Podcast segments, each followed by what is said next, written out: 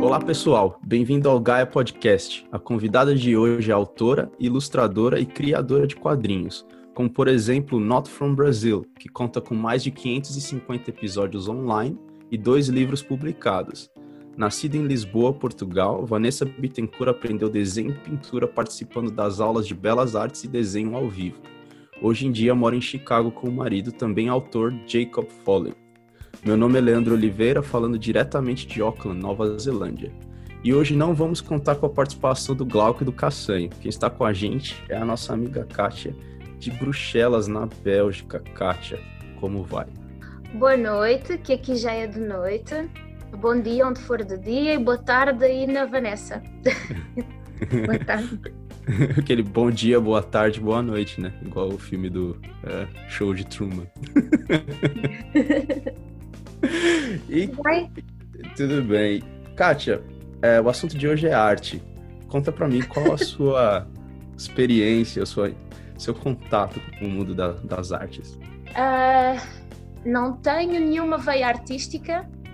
Eu acho que eu sou a pior pessoa para tu perguntares isso mas uh, realmente calhou muito, muito, muito bem uh, eu, eu, estar aqui a participar do, do teu podcast com esta convidada de hoje que é a Vanessa, porque hum, com ela eu aprendi muita coisa, a observar, não a fazer, hein? atenção, porque eu realmente não tenho nenhum dote artístico nenhum. Você virou tipo assim uma crítica de arte. Super! Tenho mestrado em observadora. Olha, eu posso falar que quando eu era moleque, eu gostava de desenhar. Não sabia desenhar, mas eu gostava de desenhar muito. Fui, é, fui muito fã de revista em quadrinhos, né? Acho que nos anos 90. É, quando eu era mais novo, tinha o Turma da Mônica e tal, mas eu acho que o que mais me chamava a atenção eram as revistinhas de super-herói. E eu acho que foi até uma coisa que eu já falei aqui no podcast lá pro meio dos anos 90, aquela revista uh, Spawn, era o nome uhum. do Todd McFarlane, né? É o desenhista. Era, foi uma, uma revista que me chamava muito a atenção, porque parecia que algumas das páginas, principalmente as páginas duplas, assim, eram obras de arte, né? Assim, absurdas, né? E eu gostaria, né, de, de desenhar com... Nunca tive aquela habilidade, mas eu tentava. Era e, e, foi, acho que foi o primeiro contato que eu tive, assim, mais, digamos assim, crítico com arte, porque foi a primeira vez que eu, eu consegui pegar um desenho de um, de um desenhista específico e falar, olha, esse desenho é daquele cara, sem ter visto a assinatura. É mesmo ah, sendo criança, né? E é, e é engraçado, porque se você pedir para Eu tinha, sei lá, 10 anos, 12 anos. Se você pedir para explicar por que que eu sabia que aquele desenho era do Todd McFarlane, eu não saberia dizer, mas eu sabia que era dele. E eu lembro de ter. ter é, ele desenhava o Spawn, né? Mas ele também desenhou o Homem-Aranha. E eu lembro de algumas vezes ter passado na banca e olhar aquela capa e falar, aquele desenho ali é do Todd McFarlane. E abri e era mesmo, né? Falei, ele desenhou o Homem-Aranha e tal. Como criança, assim, já saber reconhecer, né? Essa que é, que é a lembrança que eu tenho. Hoje em dia, eu não leio mais é, revista em quadrinhos, é até difícil achar, né? que nem a gente achava na banca antigamente, fosse no Brasil, né? Mas enfim, é uma coisa que eu tô afim aí de, de me interessar de novo, quem sabe. Hoje em dia é tudo filmes, né? Tudo filmes, tudo videogames e já caiu um pouco em desuso ter o livro físico, o livro em quadrinhos, que é a banda desenhada que nós Como que chama? Banda, banda? desenhada. banda desenhada, não é, Vanessa? É. Banda desenhada. Aqui em Chicago a cultura é muito, muito focada em banda desenhada. Há muitas lojas independentes e eles reúnem-se, fazem uh, comunidades, uh, há montes de eventos porque há um underground de cultura uh, de banda desenhada, quadradinhos.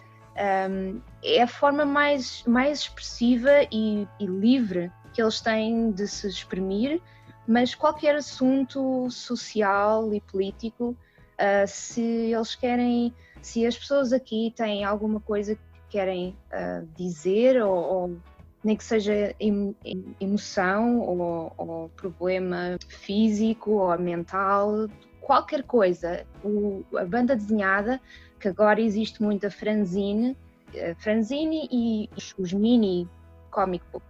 As pessoas fazem às vezes em cima do joelho, mas a mensagem é o mais importante e trocam no café ou na rua. É uma comunidade que eu não estava à espera e só consegui perceber bem depois de um ano de estar aqui no, em Chicago. Olha só, velho. E é uma comunidade assim que exige um certo background, né? Porque eu não poderia participar. eu não iria cons é, conseguir. É muito aberto, dá, dá para qualquer pessoa participar. Enfim, eu nem, nem acabei nem falando é, é, bom dia, boa tarde, boa noite para você, Vanessa. Ah, boa tarde. Eu fiquei mas, logo interessada no, no, estilo e no, nas tuas influências. Eu já ia começar a perguntar: Ah, oh, mas também fizeste um, uns desenhos quadradinhos? Eu quero ver. eu vou ter que procurar lá nas caixas, lá na casa da minha mãe, né? O que a gente fazia muito era copiar, na verdade, né? Mas não assim, de ficar olhando e tentando fazer, né, igual e tal. Mas enfim, a gente vai chegar lá. Kátia, você quer mandar a parte da inicial? Começar a falar então, sobre. Um, primeiro eu queria dizer que outra coincidência interessante é que eu estou, na, estou em Bruxelas, na Bélgica, e que aqui há, também há um mundo muito vasto de nível de banda desenhada, né? Os Smurfs, né? os Stromfs, Tantan, etc. Então Uh, já já disse várias vezes à Vanessa para vir, é o Tantão, para vir aqui visitar-me, que ela ia perder-se aqui em lojas e em eventos que, que fazem aqui da desenhada, ela ia adorar. Mas enfim, uh, gostaria de saber como é que foi a tua infância em Portugal, visto que a vida deu tantas voltas e o que é que, o que, é que te marcou mais em Portugal? Onde é que passaste a tua infância? Quais são as tuas maiores lembranças? Bom, antes da gente se conhecer, eu sempre fui muito reservada, muito tímida. Então o meu mundo era eu e os livros, e os livros de qualquer tipo, histórias para criança, um, banda desenhada. E eu tinha uma grande paixão por uh, tudo o que era internacional e, e também. Eu passei o meu tempo maioritariamente em Lisboa e quando a gente viajava com os pais, claro, né? Ao fim de semana, nós íamos uh, visitar os avós e visitar, uh, íamos para Coimbra ou outras cidades de Portugal, mas sempre, sempre a gente visitou, sempre uh, de carro, vários sítios. E todas essas localizações e eram imagens muito fortes que eu tinha. E às vezes eu tinha essa necessidade de, em vez de escrever meu querido diário, se fomos aqui e ali, eu fazia sempre uns desenhos e, e retratava essas memórias com localizações ou com personagens e eu era tinha uma grande paixão por histórias. E eu até achava que eu era tão in, no meu mundo eu achava que minha, a minha mãe contava-me histórias antes de dormir. Da carochinha do histórias que nós conhecemos tão bem né? Do capuchinho vermelho e eu achava que era tudo oral. E eu achava, oh meu Deus, eu, eu, eu tenho que ir dormir, mas eu não quero, eu quero ir escrever, porque amanhã eu vou me esquecer destas histórias e mais ninguém vai ouvir estas histórias. Então como é que é possível? Eu tinha uns caderninhos em que eu apontava as histórias todas que a minha mãe contava, porque se a minha mãe tinha às vezes não sabia onde é que punha as coisas, como é que ela ia se lembrar destas histórias daqui a um mês? Mas depois eu, eu tornei-me, pronto, uh, fiquei mais crescida e, e percebi-me que havia os livros, né? Então, uma amiga da minha mãe, quando eu fiz 5 anos, ela deu-me cerca de 20 livros. Eu nunca me vou esquecer deste aniversário, que eu cheguei à, da escola, à, do infantário à noite, e tinha a mesa da cozinha repleta de livros. Foi uma coisa assim que mudou completamente a minha vida. A partir daí eu comecei a escrever, a ler e passei do nível do mundo à minha volta para querer criar novos mundos e mais no sentido de fantasia, criar mundos e personagens que não existiam. E eu não, não fazia muitos amigos, portanto era assim que eu passava os meus dias a criar personagens com quem falava, a criar situações que eu visitava ou, ou localizações que eu visitava. E depois um, tornou-se uma forma de escape para mim, uh, porque se eu estivesse um pouco mais triste ou se eu não gostasse do que, do que se estava a passar na escola ou das relações familiares ou na escola, um, era, era para esse escape que eu ia, para criar. Comecei a desenhar cada vez maior, passei de desenhar de, de caderninhos para uh, cobrir as minhas paredes inteiras. A Kátia chegou a, a ver um, o meu quarto durante a adolescência. Não havia paredes vazias, eu tinha cartolinas cobertas de desenhos de cidades, de personagens. E ela não, não querendo, não tendo assim uma grande paixão por fantasia, ela interessava-se pelos meus mundos e ela queria visitar os meus mundos e interessava-se por aquela coisa das luas e do, uhum. do místico. E então era muito importante para mim, era muito importante para mim tê-la um, a querer saber mais sobre o meu mundo.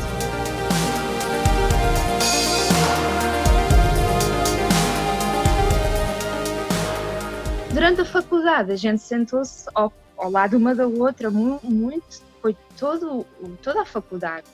E ela notava que eu, durante os testes, em vez de toda a gente começava os testes, a fazer os testes, e eu, como precisava de me acalmar, ou de me centrar, ou, ou de lembrar o que é que eu queria realmente escrever, eu passava os primeiros 15 minutos a desenhar na folha de teste que as professoras. E eu estressada ficavam. do lado dela. Vanessa, fazer o teste, olha o tempo a passar. E ela a desenhar, tranquila. Eu a desenhar, a desenhar. E as, as professoras ficavam horrorizadas. Não só a Kátia, ficavam horrorizadas.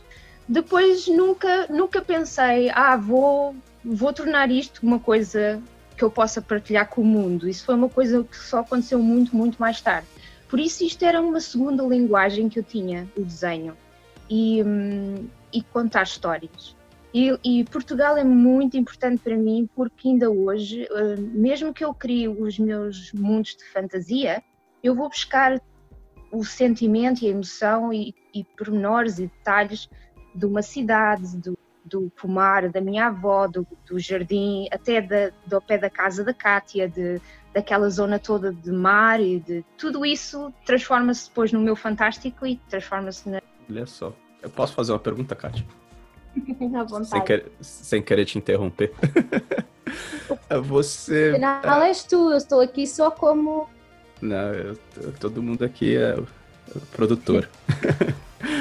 então, a minha pergunta é em relação nessa fase da infância, quais eram os desenhos ou cartoons ou animações que você gostava? Pois, eu não sabia, naquela altura, eu não sabia o que, é que era português, o que é que não era. Até porque eu, quando mais tarde fiquei, isto não é português, eu reagi assim, reagi assim. mas, mas pronto, então era a Turma da Mónica, sem dúvida, a Mafalda, depois a Mordilo, que eu pensei muito tempo ser sempre espanhol e não, não era, uh, que eu acho que ele é argentino. Uh, eu, eu, nem sei. É, tem um humor muito particular e eu achava que eu ria, chorava, ria só de ver esse cartoon. Uh, Francisco Ibanez tinha uma série, ainda tem uma série, Mortandelo e Filomon, dois agentes de CIA, também com um humor muito particular que eu ria sozinha, ninguém entendia porque eu estava rindo. Um, é argentino, depois... sim, Vanessa. Confirmei aqui. É, o Guilherme Mordilo. É, eu não conhecia, não. é mais visual, não tem nada escrito, é silencioso. E é muito interessante, muito colorido e muito. Um, parece infantil o desenho, mas não. É um pouco até. Um, um pouco sexual, até às vezes. É um pouco adulto mas eu achava aquilo muito, muito, muito uh, cómico. E depois eu tive uma, uma relação muito forte com Asterix, com, com depois uh, toda a animação, todo a mangá e todo, tudo o que vem do Japão. Depois eu tive uma, uh, uma fase em que as expressões eram tão mais exageradas com o estilo japonês que a minha paixão foi, e o meu estilo tem um pouco disso, do, do Japão, mais do que tem do, do estilo americano. Uh, mesmo a, a, minha graphic novel, uh, Polly and the Black Ink, o estilo é, é cute, é chamado kawaii uh, de japonês. Uh, embora eu goste da, ação e goste, goste de, de graphic novels que são uh, americanas, algumas são até um pouco literárias e, e mais sérias, mas eu gosto da, da, da, expressão e do humor que vem um pouco então de, dos argentinos e, e de, desse Francisco Ibanez do Mortadelo e, e depois do exagero do japonês.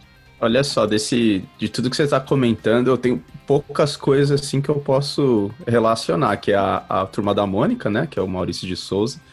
E você fala dos japoneses, eu, a gente assistia muito na TV no Brasil as animações japonesas. Acho que demorou um tempo, pelo menos no bairro onde eu morava, para chegar os, os gibis, né? Os, os, as revistas japonesas e tal. Para mim foi sempre. Eu gostava muito de Cavaleiros do Zodíaco. que era o Senseiya, né? É, adorava esse. Os meus amigos até hoje gostam muito do Dra Dragon Ball. E, ah, mas para mim já, já, meio que parou ali. Eu nunca fui muito fã do, do negócio japonês. Eu não sabia que era. eu achava que era coisa de brasileiro. Eu não sabia que Portugal também tinha essa, é, essa conexão. Japonês. Portugal uh, comprou muita série vinda de França e nós nós consumíamos a pensar que isto era tudo europeu e francês, mas não, depois descobrimos que o original era tudo dobrado e o original então vinha uh, do, do, Japão. Mas há muitas séries feitas uh, em concordância, não é mais correto, em que eles uh, fazem estúdios aqui também nos Estados Unidos e trabalham. Por exemplo, os Transformers é um, um anime que foi feito em, em concordância, se não estou enganada um, entre o Japão e os Estados Unidos. Portanto, eles misturam os estilos também uh, e não é só reservado a um país, eles uh, juntam-se e fazem. É uma um, parceria, né? É uma parceria, exato. É. Palavra certa. Agora eu me lembrei de um outro um longa-metragem que eu gostava muito, era o Akira. Ah, boa. É, eu assisti muitas vezes, eu tinha um VHS do Akira. Você conhece, Kátia? O Akira? De nome, sim. É, o, o, o, personagem principal tinha uma moto vermelha e tal, enfim. Esse eu foi vou um aprender eu... muito com vocês hoje. Pô, com, com a Vanessa, né? Porque eu só até agora só falei da turma da Mônica. Esse até eu conheço. Ah, sério. Tem o tio Patinhas também. E também vinha do Brasil, que nós comprávamos. Tudo, Olha nós devorávamos tudo. Meu pai, velho, gosta de é, ler os, as revistinhas do Pato Donald do tio Patinhas, essas coisas, até hoje. É que em Portugal chegava tudo atrasado. Ah. Não, tô a brincar. É, eu acho que no Brasil que chegava mais atrasado, viu? Porque eu lembro de ter assistido o filme é, O ET pela primeira vez na televisão no Brasil e eu nasci em 85 e o filme, se não me engano, é de 81, velho. Então, e eu lembro de quando passou pela primeira vez na TV. Então, o Brasil acho que era um pouco mais atrasado. Ai, meu Deus.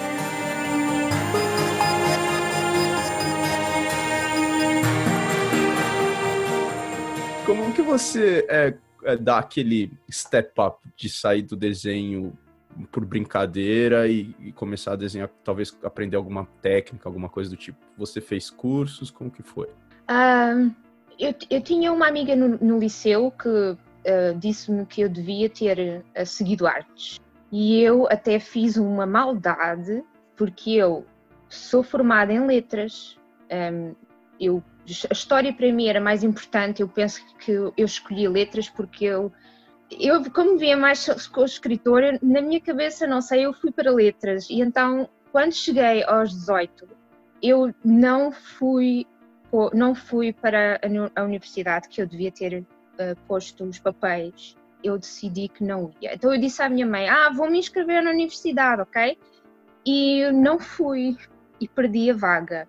E foi assim um, um mau tempo, mais ou menos, porque eu rebeliei-me, resolvi ir contra uh, o que eu tinha pensado para o meu futuro. Porque eu decidi, vou voltar atrás e vou, vou seguir artes. Vou voltar três anos atrás no, no liceu, na no high school, right?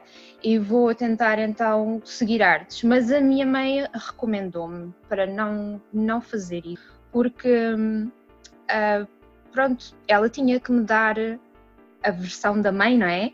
Tinha que me aconselhar e dizer: estas são as tuas hipóteses, tu aqui podes ter esse tipo de futuro, mas eu não sei o que é que tu podes fazer com artes num país que não vê artes como um, futuro. Pronto, na altura foi assim que nós vimos o meu futuro.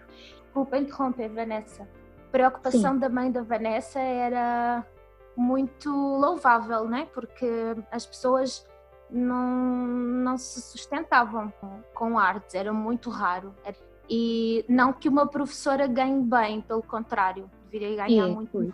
Mas também, eh, talvez a influência que a mãe da Vanessa também fez o e era professora. Então talvez isso também tenha influenciado um pouquinho. Sim. Penso eu, não sei se estou enganada, Vanessa. Eu creio que sim, porque eh, ser professora era pertencer ao Estado, portanto era, era um, um emprego seguro e ser artista era vai para a rua pintar paredes ou fazer qualquer coisa. Estamos a falar num tempo em que nem toda a gente tem internet. Não havia internet. Eu tinha 18 e eu às vezes, eu acho que nem nesse, nesse tempo eu não tinha internet. Eu tinha que ir à casa de uma amiga minha para, para pronto, usufruir. Não havia Google, não havia search. Era assim uma coisa que nós íamos à casa do amigo que tem o supercomputador para usar. Portanto, não havia muitos uh, recursos. E eu aceitei, pronto, então vou fazer isso. Eu vou, mas como já não tive vaga, tive que ir uh, para uma faculdade privada. E foi aí que eu conheci a Kátia, porque ela estava lá num curso e depois trocou e a gente acabou por ficar no mesmo curso juntas. E hum, eu nunca larguei isso, nunca larguei o desenhar. A minha intenção era: eu vou fazer isto para ter um emprego, para depois eu poder fazer o que eu quisesse. E foi um bocado o que aconteceu. Só que este curso foi, foi exaustivo, né? A gente tem que se entregar, quando faz uma coisa, temos que nos entregar o máximo. Então não me dediquei a fazer uh, nada a nível profissional. De vez em quando eu fazia um, uns trabalhos, as pessoas pediam para fazer uh, retratos, eu trabalhava uh, muito mais durante o, o, Natal para fazer estes retratos, mas eram assim umas coisas de fim de semana, não era nada assim profissional. Até que um, eu saí da faculdade e fui para essa Belas Artes à noite, porque conseguia trabalhar durante o dia e decidi, eu vou levar isto a sério e vou aprender isto a nível profissional. Eu quero desenhar mais, eu quero fazer ilustração, quero fazer ilustração como os americanos fazem, para livros, para, um, para interiores de livros, para capas. E então eu fui para a sociedade, porque não podia ir para a faculdade imediatamente, não estava a trabalhar todo o dia, e fiz esse curso à noite de três anos, ao mesmo tempo que eu tinha kendo. Portanto, eu ia trabalhar, uh, depois eu saía, ia fazer kendo, lutava durante uma hora e depois às nove e meia da noite até à meia-noite, todos os dias, eu ia desenhar.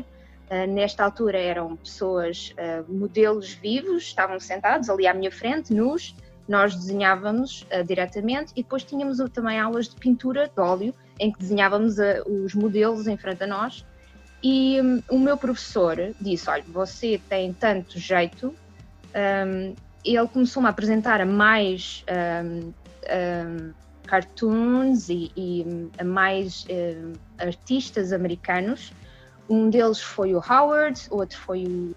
Não, agora não tenho certeza se o Howard foi o do Prince Valiant, mas começou-me a apresentar mais que tinham a ver com, com o processo de linha, com uh, intensidade de linha, tal como o Spider-Man uh, e todos os Stan Lee e todos esses que são grandes nomes de, de banda desenhada americana uh, com influência de linha e, e expressão. Para, para, sair um pouco daquele registro de, de, newspaper, de jornal, em que é aquela tirinha em que a gente não importa uhum. bem o que é que é o que está desenhado, é mais a mensagem, né? É mais o, o ser cómico, é mais o, o passar uh, em três quadrados dizer uma mensagem. Então eu investi mais nisso e depois ele disse que eu tinha potencial até uh, para, para fazer os três anos num só. E ele deu-me uh, exercícios externos às aulas e eu comecei a evoluir mais do que a minha classe. E depois ele disse: Olha, um, por que não tenta Belas Artes da faculdade? E eu uh, tentei ver bem o que é que eu queria fazer, porque uh, Belas Artes em Lisboa é mais pintura, escultura, é um, um mais na fi fine art, não é mais na ilustração. E eu olhei, meti os meus olhos para a América pela primeira vez e nas universidades americanas, se eu tinha capacidade de então um, mandar uma aplicação, um, um formulário, o meu portfólio e tentar trabalhar ou, ou mesmo ter um curso aqui com eles. E quase, quase, quase, quase que eu me meti nisso e me mudei para Los Angeles, mas eu não tinha capacidade monetária na altura. Calhou ter a sorte de verem o meu trabalho e acabei por fazer capas de livros em Lisboa para algumas uh, editoras, grandes editoras como a Verbo, uh, uma que tinha uma sede em, em Espanha, mas que uh, também Uh, teve, uma, teve um, um, uma compartição em Lisboa e fui com, com essa um, que eu fiz mais capas e trabalhei com mais autores. E isso abriu-me portas para o mundo da, da publicação. Portanto, foi aí que eu comecei a trabalhar mais com autores, autores começaram a procurar-me uh, para fazer, mas era trabalhos que eu fazia para eles. Nunca foi, ah, vou pôr o meu projeto fora. A Cátia sabe que eu sempre escrevi, tinha muitos livros, mas nunca decidi, vou pôr isto fora. No entanto, eu ainda não tinha aquela, aquela confiança que o meu produto poderia ser final uh, de uma forma que seria aceite na qualidade que eu queria. Acho que eu, que eu sempre fui muito mais um, rígida com aquilo que eu gostaria que se fosse o meu produto final.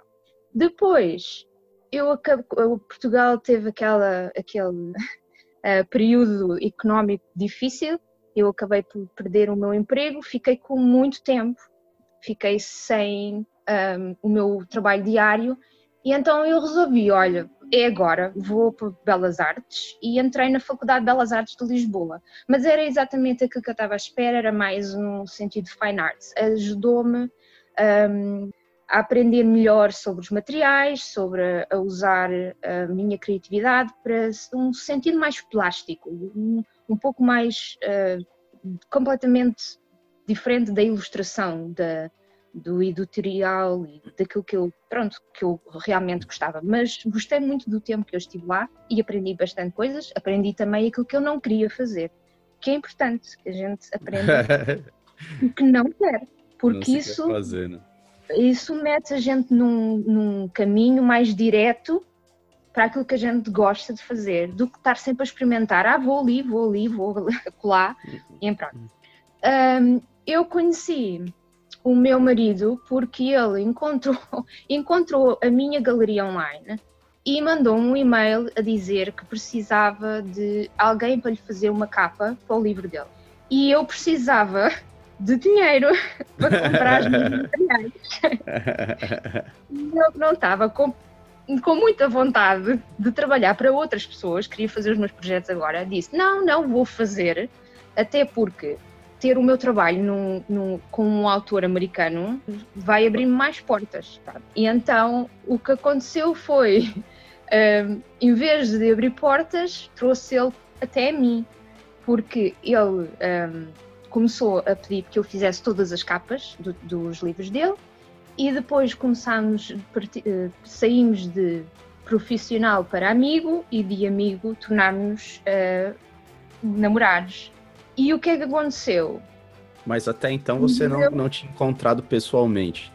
Nada, nada. Durante seis meses, toda esta evolução, desde junho até dezembro, foi assim um, um, uma roller coaster de emoções. montanha e russa. a coisa transformou, coisa transformou-se de profissional para uh, a minha cara metade e eu tinha um oceano entre ele, entre nós os dois. E então eu voltei um pouco à minha infância. Como é que eu vou sobreviver? Como é que eu vou reagir com. Como é que eu vou conseguir um, levar isto à, à frente? Porque ele está num horário completamente diferente do meu. Quando ele dorme, eu estou acordado. E então eu não sei, não houve nada assim de fora de mim, foi tudo mais interno que me dissesse isto é o que eu quero fazer. Então eu comecei a viver no, no horário dele, porque eu, como não tinha emprego e eu ia à escola, eu podia fazer uh, um horário diferente. Comecei a viver no horário dele e comecei a usar o desenho como uma forma de a gente se comunicar. E então, primeiro era, era eu fazia estes, estes, estas bandas desenhadas pequenas, sem grande técnica, só mesmo rascunho e mandava para ele. E, e eu, era uma forma de eu lhe dizer que eu não conseguia dizer pessoalmente, ou que eu não conseguia dizer por um e-mail, ou, ou que eu não tinha capacidade de dizer assim como em vídeo como estamos agora. Porque algumas coisas é difícil dizer assim. Uhum. E então, esta troca de, de, de e-mails de, que ele não fazia, era, era eu que desenhava para ele, tornava a nossa distância mais, mais fácil. Tornou tudo mais fácil da comunicação, a nossa distância, os nossos aniversários, um, as coisas que eu tinha que fazer, as, até as coisas más, eu transformava em, em, em, tudo com humor. Até as piores coisas que pudessem acontecer nesse dia, eu fazia um cómic tudo com humor. E isso tornava tudo mais leve. Um, quando eu mudei para cá, para, para os Estados Unidos, como eu, eu o que é que eu fiz? Eu deixei toda a família e todos os amigos e vim para aqui para estar com ele. E, mas peraí, deixa eu só perguntar. Antes disso, você já o tinha encontrado alguma vez ou foi uma coisa assim, olha, tô saindo de Portugal, tchau, gente, vou morar nos Estados Unidos agora? Para encontrar ele pela primeira vez. Não, ele, ele, ele foi a Portugal para conhecer-me fisicamente uhum. e para conhecer os meus pais. E depois, dois meses depois, eu fui, eu vim aqui nos Estados Unidos, conheci a família dele, que foi durante o Natal, e ele então pediu-me em, em, casamento. Olha só. Portanto, tudo isto foi de junho até dia 31 de dezembro. Ele, ele fez a proposed e no dia 31. Pronto, ele visitou em setembro, portanto, junho, depois a gente trabalhou juntos no, no livro. Em setembro ele disse: Eu tenho um bilhete de avião, eu vou ir. E eu disse: Não, não, não, não, não venha. O que é que se passa? E depois disse: Sim, sim, sim, sim, vem. e ele visitou, e depois então uh, eu visitei também, e, e depois começou o processo de, do visa, que foi muito longo. Mas, Mas entretanto, um, entretanto, estavas a dar aulas de inglês às tuas crianças, lembro-me bem. Sim, sim, eu tinha, eu tinha um, um, Isso nem era bem emprego, era só uma, uma ou duas aulas, de horas por dia. Era mesmo uhum. só para ter algum income, para poder viajar lá, para, para viver aqui e para ter renda. Mas não era assim, eu não tinha posição na escola, tanto que eles depois dispensaram. Um, Pronto, e depois, porque é que esses cómics, respondendo outra vez, porque é que eu passei para um mais profissional? Esses cómics passaram mais profissional porque depois eu tinha toda a família, todos os amigos que ficaram para trás, sem saber o que é que se passava comigo todos os dias. E eu decidi, vou partilhar durante a semana, três vezes por semana, eu vou pôr o que eu desenho é verdade, o que eu vou pôr ali é o que acontece no meu dia e é a forma dos meus pais e dos meus amigos saberem o que é que eu ando a fazer todos os dias. Que assim era mais fácil esta ruptura, porque uma relação à distância não é só a pessoa, inclui todas as pessoas que se relacionam, não é? Há o uhum. choque, de, há pessoas que não conseguem, há, há, amigas que eu falava que agora não falam tanto, porque não, não estão habituados a esta parte da comunicação, não é? Portanto, esse, esse, para tentar aliviar esse choque, eu tornei o Not From Brazil mais um, profissional para partilhar com o mundo todo. Assim estou sempre aqui. Que, e porquê que chamaste? Eu sei, não, não é? Mas eu. eu quero que tu digas. Porquê que chamaste não Not eu. From Brazil? Portanto, não fui eu, o nome foi ele que criou e é porque sempre que eu digo sou portuguesa, eles começam a falar: Ah, São Paulo, adoro! Eu não, não, não, não. Ô, louco. O Brasil. O Brasil na Europa.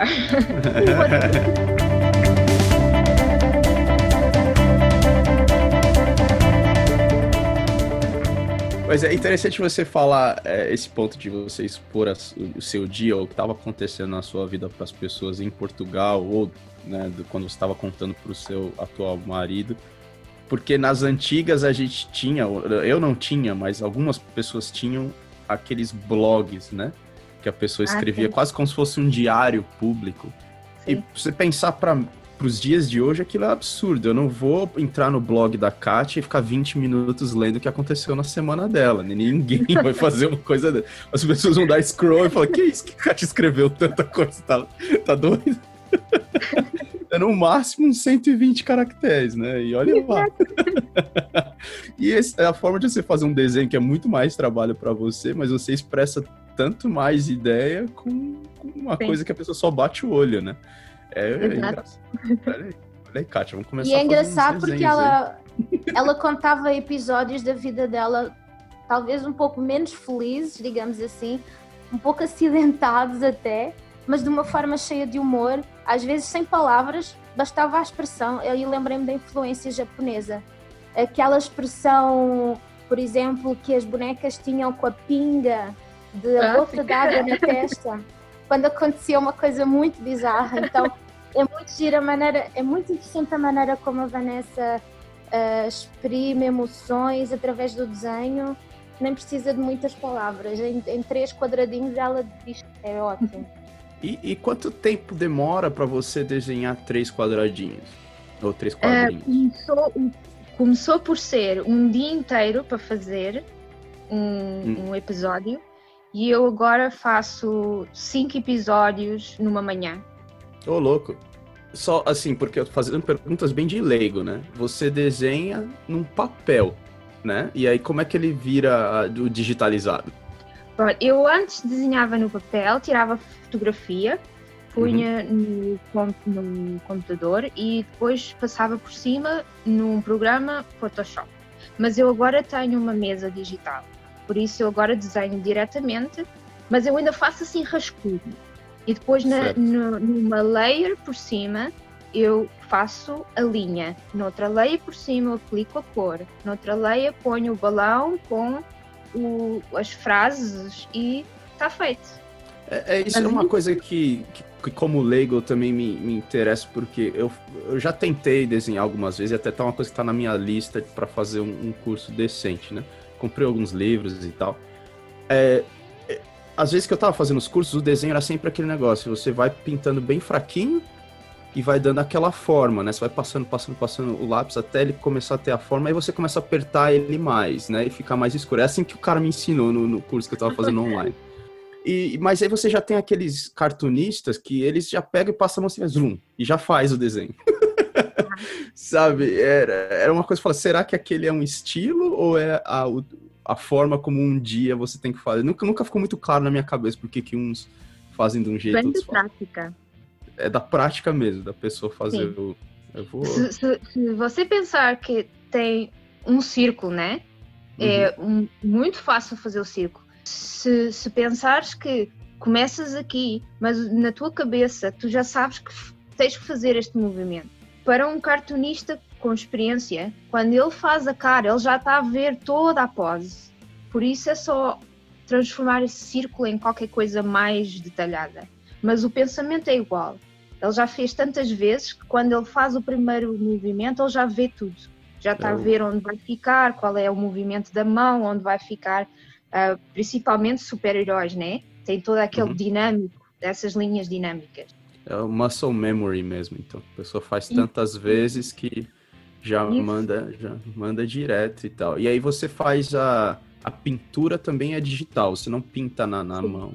É, faz tudo pelo, pelo Olha só, velho. E aí, Kátia, que que você... vamos, fazer um curso de desenho aí, velho. Nada, nem pensar. Seria tempo e dinheiro perdido no meu caso. Olha, Vanessa, eu lembrei-me de uma, de uma quando, quando estavas a falar da, das viagens entre Lisboa, entre Portugal e Estados Unidos, eu lembrei-me daquele episódio interessante teu que tu me contaste, que foi engraçado, mas na altura um pouco dramático, foi a tua ida a Paris para resolver ah, os documentos. Queres fazer um, um, relato sobre isso? Para nós termos autorização para eu casar com ele, o meu visé de casamento, um, eu tinha que ir a uma entrevista para provar que o nosso relacionamento era verdadeiro. Um, é claro que eu já tinha um livro publicado e levei o livro comigo. como prova, uh, com as minhas aventuras do primeiro ano, mas uh, o, o, a embaixada fechou esse departamento em Portugal. Significa que eu tinha que ir a Paris fazer a entrevista. Portanto, eles disseram: sim, senhor, está aprovado, pode ir fazer a entrevista, tem que se apresentar em Paris no dia X às tantas horas. E eles não querem saber se tens dinheiro para o avião, se não tens, tens que lá estar a essa hora. E então eu que não nem saía do quarto, eu sou uma pessoa super fechada, não, não, não faço nada sozinha, não sou nada assim muito de aventuras. Disse, ok, ó, isto é mais uma daquelas coisas que eu tenho que fazer. E eu fui a Paris com quem vai ali ao lado. Fui de avião sozinha, não, não falo francês, nada. Boa mas... sorte em Paris, né? não falo francês. Entrevista. Mas o problema é que eu não sabia que era chegar lá, tirar senha e ficar à espera. Eu pensei que eu chegava lá, tinha a minha hora e depois podia voltar no avião das 5. Não foi nada assim, porque eu tinha que ficar lá à espera. E eu pensei que ia perder o avião, eu não tinha mais dinheiro, não tinha nada como falar com as pessoas e foi assim um episódio que depois tornou um livro inteiro. Mas depois de manhã e voltaste à noite, né? Tudo no mesmo bem dia, não foi? Tudo e foi bem, bem contadinho. Um, eu tinha que comprar um envelope antes da entrevista para ela poder mandar o meu, o meu passaporte. E eu pedi, pedi, pedi, pedi muito. Eu, eu não tenho, eu não sabia, eu não posso ficar aqui, eu tenho que ser a primeira a ser atendida. Por favor, o meu bilhete de avião mostrei é às 5 da tarde, são 3 horas. Agora, eu tenho que ir voltar para o aeroporto, por favor, deixe-me ser primeiro. E eu olhei para as pessoas lá à espera, elas deixaram, foram muito uhum. simpáticas porque moravam lá. Eu era a única uhum. pessoa do outro país que estava numa entrevista e elas deixaram passar à frente. Mas o envelope que eu comprei era errado. Eita. E eu, eu, oh meu Deus, o que eu vou fazer agora? Eu pedi a ela só 5 minutos. Eu, por acaso, vi, antes de ir para Paris, eu vi que havia um, uns correios mesmo ao pé dos Campos Elíseos, lá uh, na Embaixada. E eu disse, eu vou, vou, ainda bem que eu fui, fui a correr, fui a correr, fui buscar. E quando eu voltei para a Embaixada, tinha um monte de bombeiros na porta. Estavam a fazer oh, um, um exercício de fogo.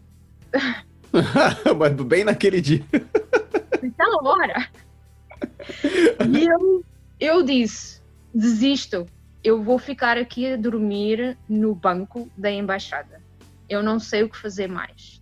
E eu e a senhora uh, fez a entrevista muito, é muito interessante, muito, muito policial a entrevista, porque ela faz perguntas e um, uh, tenta fazer perguntas tricky para ver se eu tropeço e digo alguma coisa errada, mas o cérebro, como está tão sob stress, diz tudo de verdade, então era mesmo real, não havia hipótese de que a gente tivesse a mentir, era uma relação verdadeira. Uhum. Eu chego no aeroporto, eram sete da noite, o, o avião era às cinco. Eu quero tentar falar com alguém para dizer, mas como eu comprei um bilhete muito, muito barato, muito, muito, muito barato de uma companhia que não vale a pena dizer. Até imagino qual que seja. Todos sabemos qual é essa companhia. que sorte, hein? Por isso, toda a gente estava ah, tudo zangado, mas eu disse: não, muito obrigada. Pela sua devia estar feliz da vida. Pronto, foi, foi minha aventura, uma grande aventura. Entre outras, né? Que, que, que eu lembro-me bem de ouvir as tuas aventuras, mas para mim essa deve ter sido bem estressante. Mas enfim, lá foste, lá conseguiste, não é? Ficou tudo bem. Sim.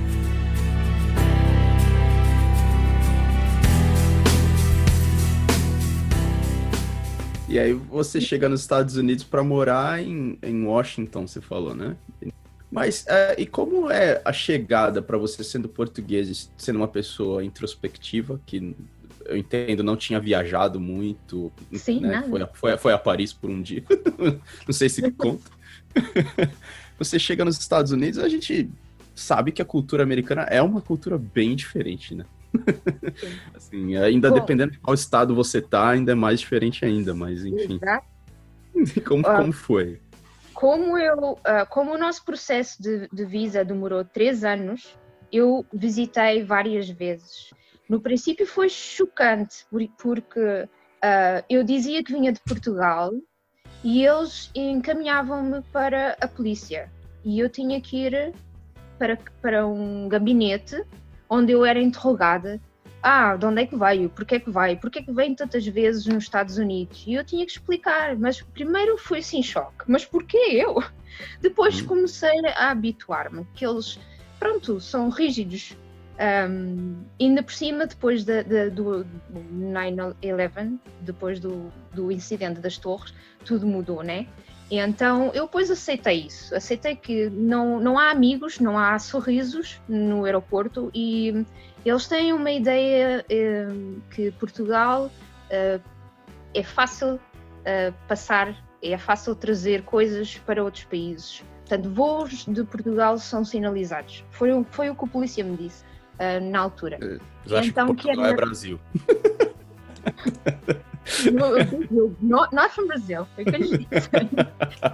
Mas eu depois aceitei isso. Até que eu comecei a ir lá e dizer: olha, eu já estou aqui outra vez, são férias da Páscoa, eu sou professora, tenho, tenho uh, mais possibilidade de viajar. Se quiser que eu vá ali falar com a polícia, eu vou. Eu comecei a dizer-lhes assim, porque já, já estava habituada, eu já ia para onde eles queriam. Um, aqui eu ainda sinto isso mas de uma forma agora diferente, porque eu aqui sou latina.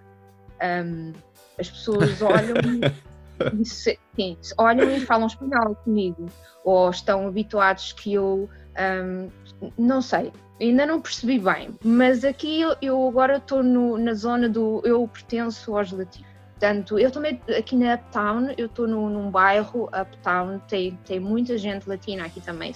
Talvez por isso seja mais fácil um, inserir mais nessa comunidade. Mas eu aceito, por mim está tudo bem. Eu estou sempre bem com qualquer coisa, não tenho problema.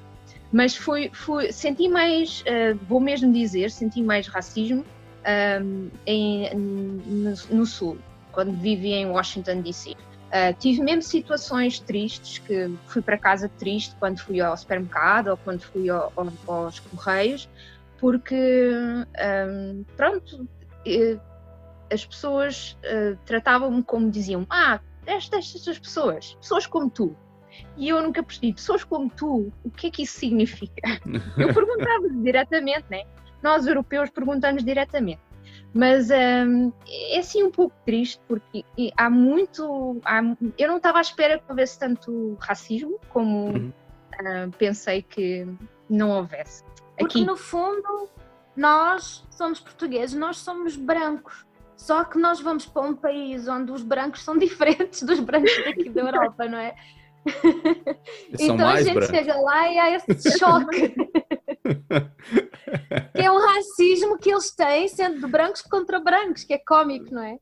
É, mas Eu... existem de diferentes uh, níveis, né? Como fala, 50 Shades Exato. of White. Exato. Um, não era, é um bocado do que a Cátia estava a dizer, é, é mesmo isso shades, porque, uh, porque eu, quando morava em Washington, uh, era, um bocado, era um pouco como eles me dissessem: vai para o México, volta para, para a tua terra. E eu disse: mas eu, mas eu sou portuguesa. Portanto, é, foi assim um choque cultural que eu tive que ultrapassar. Mas depois habituei. E, eu penso também que o lance da. Eu não sei, né? Posso estar falando groselha, mas vou falar. o lance da comida nos Estados Unidos, meu. Porque você vem de Portugal, a comida é tão boa. Portugal você come bem, cara. Você anda lá. Né, é muita comida boa para todo lado, assim, né? É, é, até para brasileiro, né? Que vai sempre achar. Tem muito brasileiro em Portugal, né? Pra quem não sabe. Né? Mas é, você acha comida brasileira lá é até normal, né? Você achar os picanhas, essas coisas, tudo nos restaurantes e tal. É, às vezes é um pouco difícil de você pedir a comida. Eu tava em. É, acho que era no Porto, foi Porto, Kátia. A Kátia desapareceu. Era, que era no. Porto. É, é, eu fui, eu tava com o Glauco e o Felipe, amigos meus, e a gente parou num. O que eu definiria como um bar para comer. E a gente pediu. Uma tasca. Em português de Portugal é uma tasca. Certeza que tu foste numa tasca. E eu pedi o menu e eu Cara, eu li o menu e eu falei, velho, eu não sei o que, que é isso, cara. E eu chamei o, o garçom, né? E eu falei, cara. Aí ele começava a dar sinônimos, entendeu? Ó, isso aqui é tipo um ovo jogado por cima com queijo, sei o quê. Mas enfim, tinha, tinha, tinha muito, muita comida boa, né? Peixe e tal. Aí você chega nos Estados Unidos e aí, a cultura do hambúrguer, como é que foi? Ah, mas é, é muito difícil. Primeiro porque aqui é tudo sandes. Sandes para mim é o que eu como antes de comer, né? Hum. É o que eu faço enquanto estou a preparar o, o, o, jantar. Mas não, aqui, aqui é uma refeição. Almoço aqui é sempre sandes. Sandes disto, sandes daquilo. Hambúrguer disso, hambúrguer daquilo. E aqui na Bélgica prato, também. É, eu é? fico é? chocada. A comida para eles aqui é um sanduíche. É ah, isso. Mano, é, isso é terrível, cara. É, o meu primeiro ano na Bélgica foi isso aí. Eu, eu, chegava a me sentir mal, sabe? Depois bateu aquela minha meu DNA de mendigo, né? Que comia qualquer coisa. aí eu me acostumei. Nos últimos anos eu não tava nem aí, mas é isso que a Kátia falou, mano. Quando você chega para almoçar, eu vim do Brasil, cheguei na Bélgica, tava aquele frio. E aí, primeiro dia de trabalho, você sai para almoçar, você vê o cara cortando pão e colocando uma fatia de queijo, uma fatia de presunto e te dando pão, assim. Você fala, é uhum. sério que eu vou ter que almoçar isso aqui? eu vou ter que pagar pra comer isso aí? Ai, velho, enfim. Mas hoje em casa, hoje em dia você cozinha em casa, faz bacalhau e tal. Ah, eu não tenho acesso a bacalhau, não consegui encontrar, nem bolo rei, nem essas coisas portuguesas não consigo encontrar. Mas eu tive que, eu tive que cozinhar mais em casa, uh, porque na rua uh, o que tem de bom aqui é tem muita oferta de restaurantes de todas as etnicidades. Estou a dizer bem? Etnicidades, etnias. O que eu quero dizer é, tem restaurantes de todas as culturas, de todos os países. Por isso eu fixei-me nas culturas que não me faziam mal, porque eu a comer comida americana desenvolvi um problema de estômago grave, que eu não consigo, eu não consigo comer cebola, não consigo comer queijos derretidos, pimentas picantes, um, nada que eles façam não tem, tem nisto. O que eu quero dizer é, você pede um café, eles põem picante, queijo derretido, cebola, fritam o café e dão o café. Portanto, é assim que funciona. Eu não consigo comer nada disso. Por isso eu tive que ir a uh, comidas asiáticas, uh, desde o vietnamita até uh, Ásia, Japão, e to todas essas sopas e pastas. Um, eu tive que comer mais assim. Portanto, escolher. Uh, gosto, se eu quero comer qualquer coisa bem portuguesa ou mais perto da cozinha portuguesa, eu tenho que ir a um restaurante colombiano ou um, uh, brasileiro, porque os sabores da América é tudo frito, queijo e picante. É isso. É pão. Sem pão e com pão. Eu tenho bacon também, vai. E bacon. Ai, que horror, bacon. Vanessa, para além do bolo rei, que eu sei que uma vez eu tentei comprar um bolo rei aqui na Bélgica para te enviar pelo correio para os Estados Unidos, mas depois pensei, talvez não seja uma ideia muito feliz. Mas para além do bolo rei, o que é que te faz mais falta aí de Portugal? Eu acho que são, é o peixe, é, é o peixe fresco. Eu, quando eles dizem aqui que tem peixe fresco e eu olho para ele e ele está seco, com o olho que não, não é vibrante, eu, eu fujo, eu fujo. Mas aqui em Chicago não é mau porque há aqui uma cadeia de restaurante, de, de, supermercados, que pronto, o peixe é congelado imediatamente no, no mar alto, é? E eles, realmente o peixe não é mau. Não é 100% fresco, mas não é mau. E já consegui encontrar polvo, porque não havia polvo noutra, noutra cidade onde eu vivia.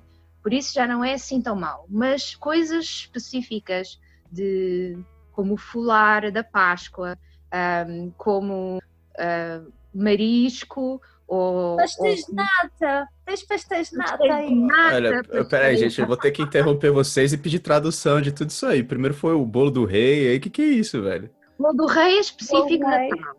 E o outro que você falou, da Páscoa aí? O lar é um bolo que é um bolo fofo, parece um. Uh, é um bolo de fermento Com- como o parrameiro, Kátia. É um bolo, é um bolo seco. É um bolo seco, Não tem nada de especial.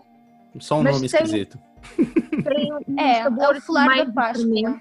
e é feito com quatro ovos no meio cozidos e o bolo incorpora os ovos e tem um a massa é uma massa que tem um sabor muito de fermento de padeiro é o que eu gosto mais nos bolos é seco mas é assim mais para um pão do que propriamente um bolo Olha, uma coisa da, que a comunidade brasileira, pelo menos eu, eu, na minha opinião, né, eu acredito que não deva saber, em massa, é que existe uma versão da feijoada portuguesa que vai ovo em cima, velho. Isso ah é que a Rita. Ah, isso é coisas da Rita. Ah, é Isso coisa da coisas Rita? Não é tradição de Portugal? Ela, ela vai me ouvir e vai dizer: Como assim? Coisa Rita vai ficar injuriada, vai ficar. Oh, ela, ela me vendeu que o negócio era tradição em Portugal, É. cara. A feijoada não leva ovo, eu acho, não é, Vanessa? Mas eu acho que há uma certa região.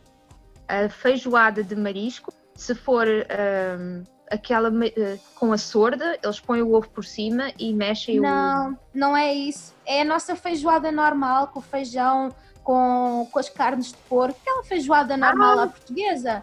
Só que a dona Rita põe um ovo. E tu não estás bem a ver os brasileiros aqui na Bélgica, atrás da feijoada com o ovo da Rita. Ah, e olha Só só, que- não, olha só, velho. Ela falou pra, Não, falou não, ela deu a entender que aquele era o jeito de comer a feijoada agora. Eu acho que é assim. Eu acho que é da terra dela, da região dela, fazem Que é? isso. Às vezes, às vezes até é uma coisa familiar que vai passar de geração para geração.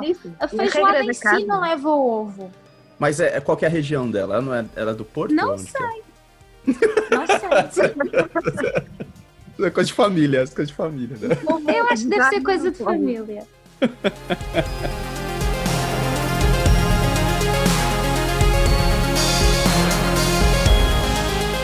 E, e no sentido profissional, Vanessa, quando você chega na, nos Estados Unidos, é, aí você virou artista plástico, assim, de repente?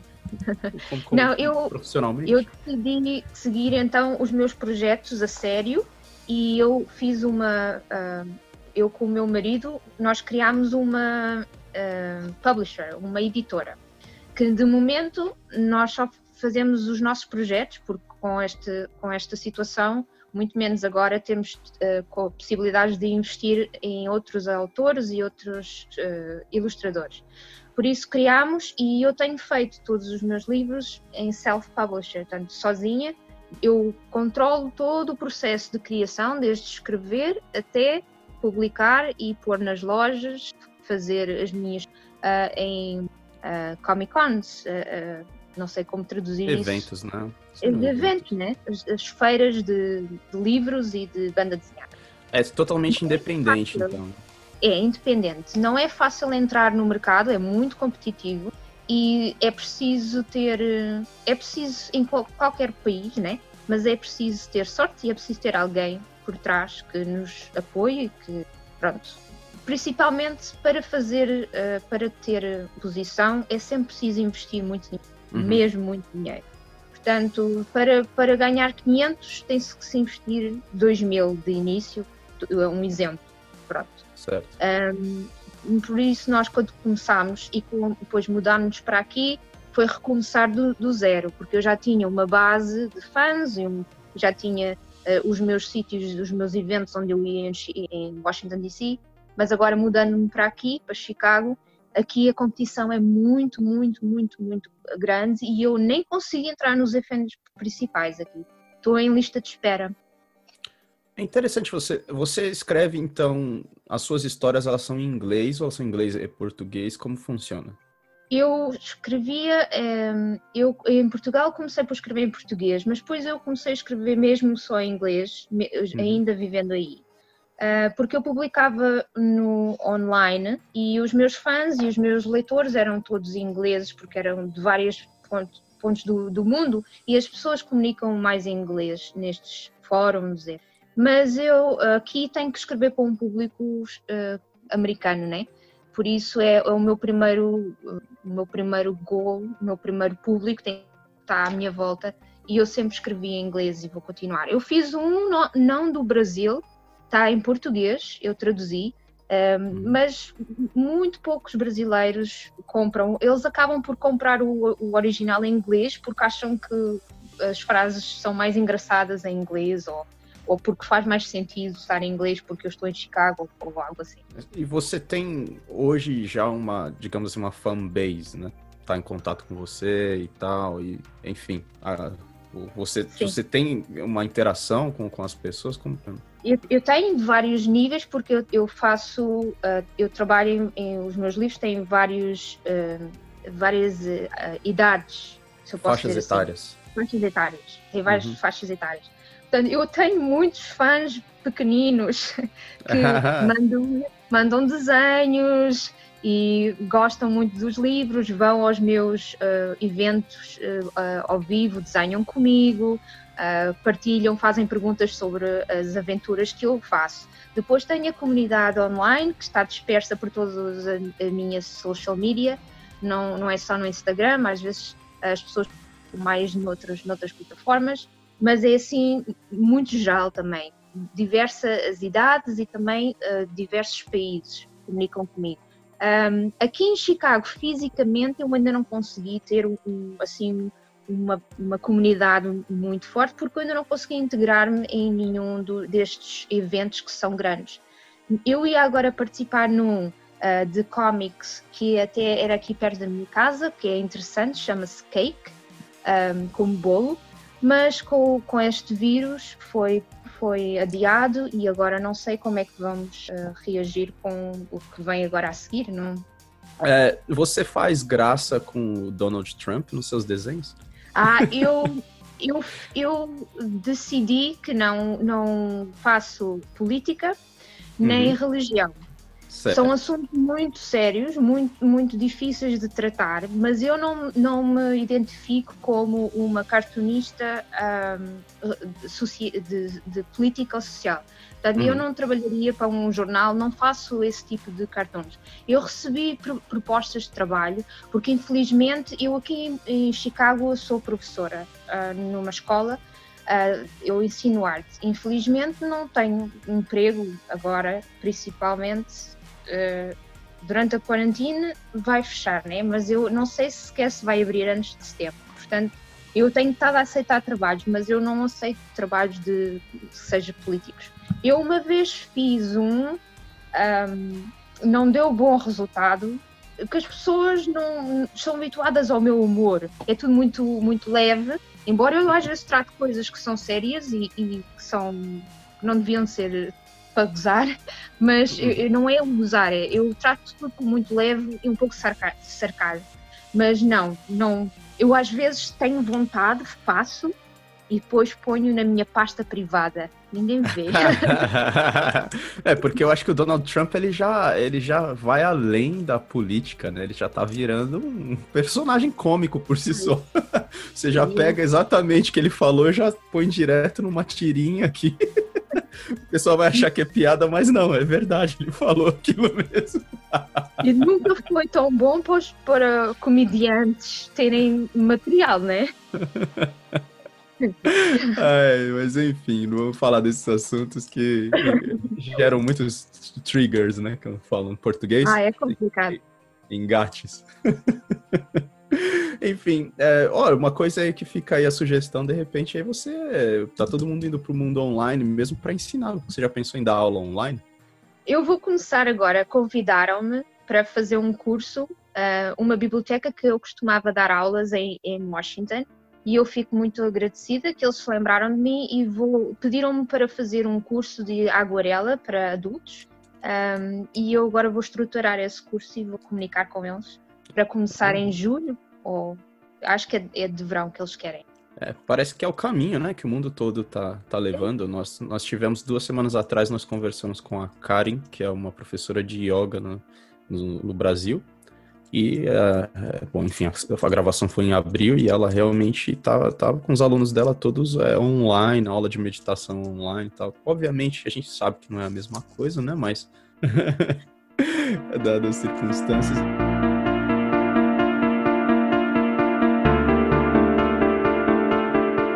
Eu acho muito interessante, porque eu conheço a Vanessa pessoalmente e uma certa altura da vida dela, ela fala-me de uma coisa estranha chamada kendo.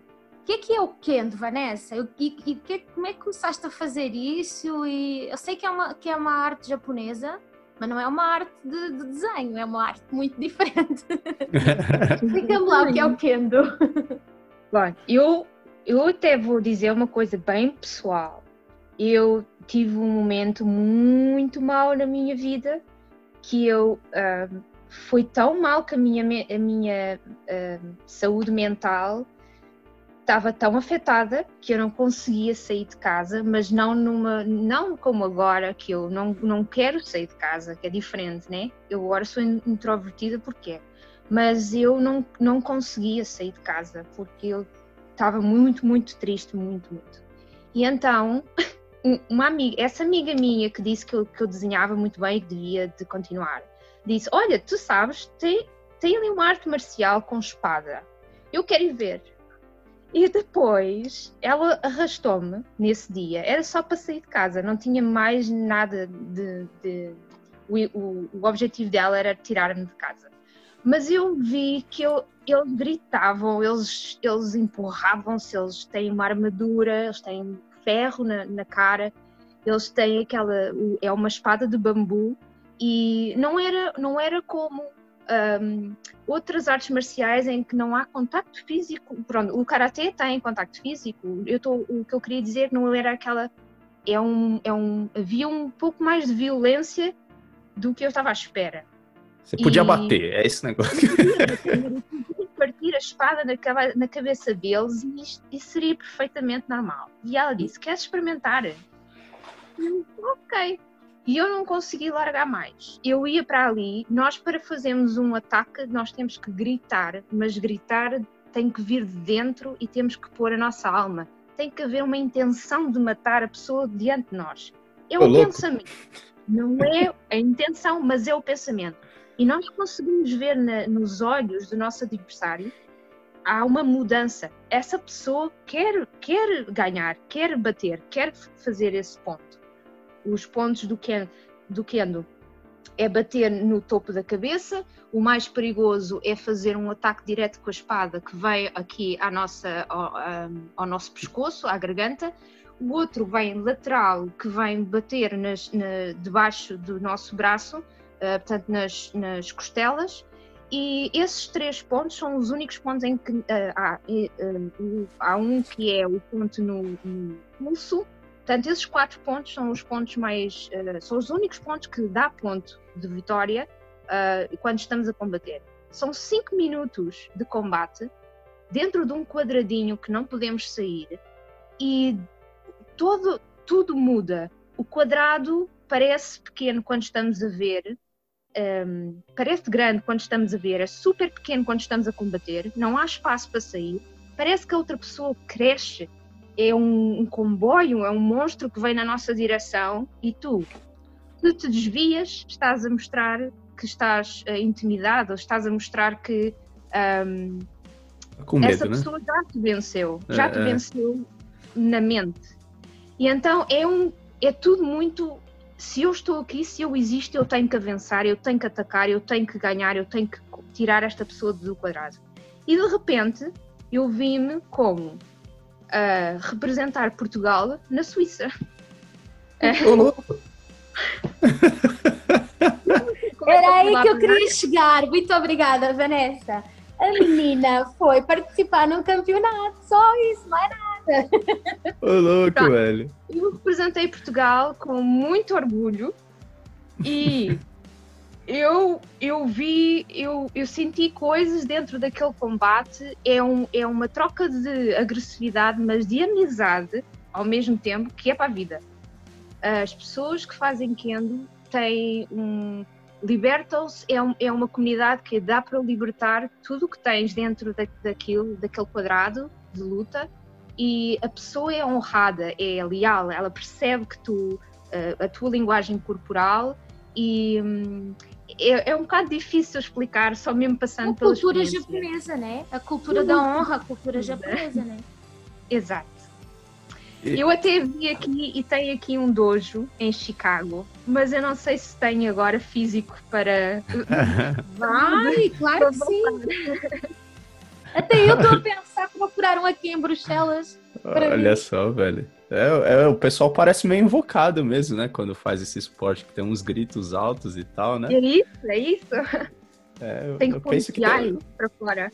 Tem uma conexão muito grande, né? Do lance de você gritar com, com o lance de você expor o, o que tá dentro do emocional, assim, né? Porque não é uma coisa que no mundo civilizado a gente já não faz mais. Quando a gente era criança, a gente gritava o tempo inteiro, mas é, se você sair gritando aí, o pessoal acha que você é louco. E ali... Mas é isso que faz falta hoje em dia, por isso é que há tanta gente aí que fica agressiva, violenta ou, sei lá, com problemas psicológicos porque não, não deita para fora as coisas. Eu acho que, que a Vanessa iniciou o relato dela sobre ah, eu estava a passar por uma fase complicada e depois encontrei o Kendo e o Kendo modificou, não é, o meu estado psicológico. É porque Sim. a pessoa encontra uma forma de pôr para fora aquilo que tem de, de traumático dentro dela e acho que toda a gente, os adultos, não é? Principalmente, deveríamos ter uma, um, um escape desses, não é? Então, por isso que eu gostava, gostei que, que a Vanessa tivesse contado esta história agora, achei-me sempre Ou mesmo um saco de pancada, né? Dela. Um saco de pancada, ou aquele Bob, vocês já viram aquele Bob, que é um cara assim, que é tipo um saco de pancada, só que é uma, uma cabeça só. Aí você vai e dá soco, é, eles chamam de Bob. É, tipo, o pessoal usa sério isso aí pra treinar, meu. É, você soca, chuta, faz tudo lá, grita com ele e ele não reclama, não. Ainda bem, esse é o melhor. Ele é o melhor, enfim. Ficou, pô, legal, você foi pra Suíça, meu, fazer competição, olha só, velho. Olha só, velho. E você falou que cinco minutos, cinco minutos é bastante tempo, hein, meu, pra um. É, leva muito tempo pra combate. É, é pesado, meu, fisicamente, hein? Ô, louco, velho. Falei, Kátia, acho melhor a gente cair mais para tentar começar a desenhar, porque. negócio de ficar dando na cabeça do outro com um pedaço de madeira, acho que, né? Não, fica pelo desenho. É, o desenho fica Não, mais, eu prefiro, mais apropriado. Eu prefiro ficar pelo gritar e pelo dar, dar pancada na cabeça dos outros. Parece mais intuitivo, né? Oh. É, muito mais fácil do que o desenho. Mas tu, tu desenhaste o meu, o meu gatinho, ficou lindo. Eu desenhei um gatinho para a Vanessa uma vez, mas foi a copiar, não é? Aí toda a gente não consegue. Mas esse é o objetivo dos meus vídeos, Draw with Pause. Uhum. E não é para as pessoas que sabem desenhar, é para quem não, não sabe. Faz é ali na gente. caixa de cereal, desenha ali no cantinho do papel higiênico e manda para mim.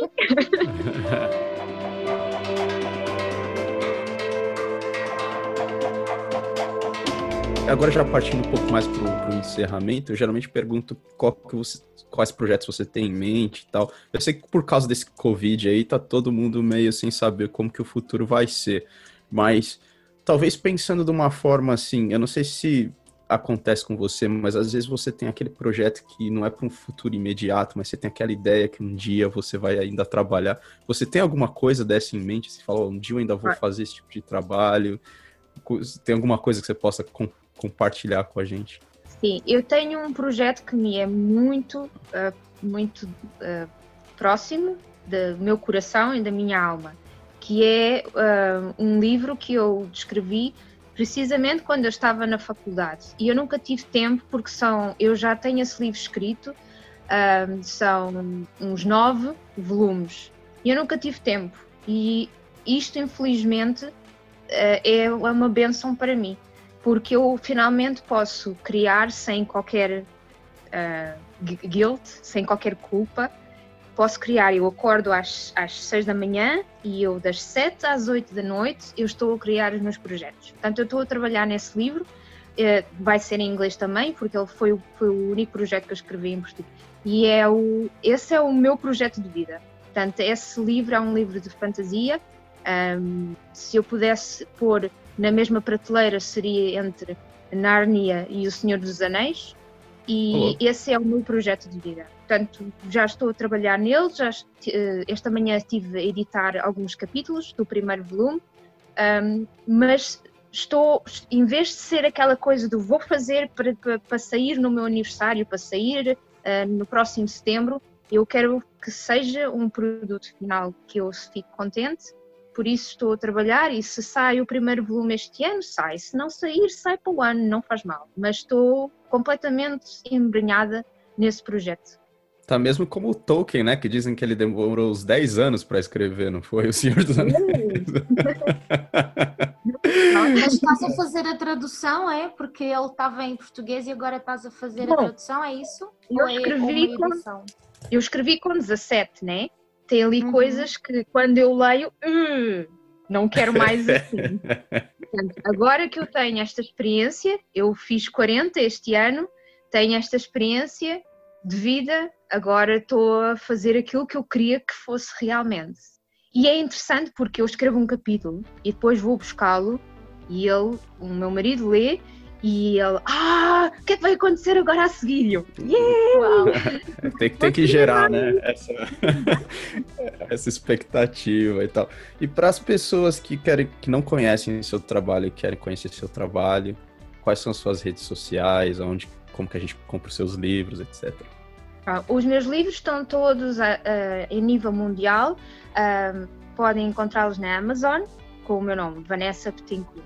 Um, eu tenho um, um, meu website pessoal onde eu tenho todos os livros agrupados e o livro também do meu marido e esse livro, esse site chama-se thevioletwest.com.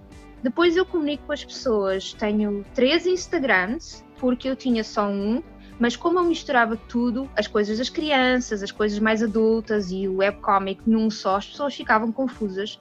E então eu dividi. E dividi os Instagrams, ficou Vanessa Betancourt é o meu normal e é onde eu tenho todos os lápis e as, e as, uh, as linhas e a, a, tinta.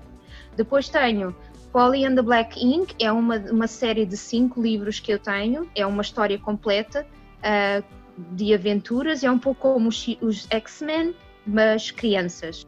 E depois tenho outra, o outro Instagram, que é o notfrombrazil.com, que é a mesma coisa que o meu website, notfrombrazil.com, em que as pessoas podem ler meu, os meus 580 episódios grátis. O que não está online está nos livros, que é a minha, a minha long distance, a nossa relação, e todo o meu processo de visa, que foi uma aventura uh, muito cómica. Isso eu tirei do, do online e fiz exclusivo. Olha só, eu vou colocar todos os links que você está mencionando na, no site, no nosso site. Se eu Diga. posso acrescentar mais um, eu Pode. Fiz, fiz esta semana um ano de Patreon em que as pessoas que querem um pouco mais do que uh, o do que eu ponho na net, às vezes eu faço vídeos de como eu faço as coisas, ou faço vlogs sobre Chicago, ou sobre o meu dia a dia. Essas pessoas que querem um pouco mais podem uh, juntar-se ao meu Patreon e então têm acesso a mais exclusivo, acesso a mais coisas. Olha só, velho. É isso aí, Kátia. E quem quiser acessar o informações sobre o Gaia Podcast, como acessa? Então tem o Twitter, tem no Instagram e tem o Facebook, Gaia Podcast. E acho que é isso. E é isso mesmo. Algum? Não, tá tudo isso mesmo. Arroba Gaia Podcast em tudo lá, Instagram, Twitter. Nosso Twitter ficou bloqueado um tempo aí, porque um erro técnico. um, é, um erro técnico aí. Enfim, o Glauco conta essa história depois. Mas é, tá de volta o nosso Twitter. É, e também o nosso e-mail, né? A gente tem um e-mail que é para umas conversas mais, é, mais detalhadas, né? Então, se você quer participar do projeto, ou se você conhece alguém que você acha que vale a pena contar a história, manda um e-mail pra gente no gaiapodcast.gmail. E praticamente é isso, pessoal. Muito obrigado, muito obrigado, Vanessa, pela sua participação. Muita história excelente, maravilhosa história. É, muito obrigado, Kátia, pela sua participação aí direto da, quarentena Obrigada eu. Bruxelas. Obrigada eu, prazer foi. Se vocês quiserem mandar mais algum abraço, essa é a hora. Rita, desculpa a história do ovo.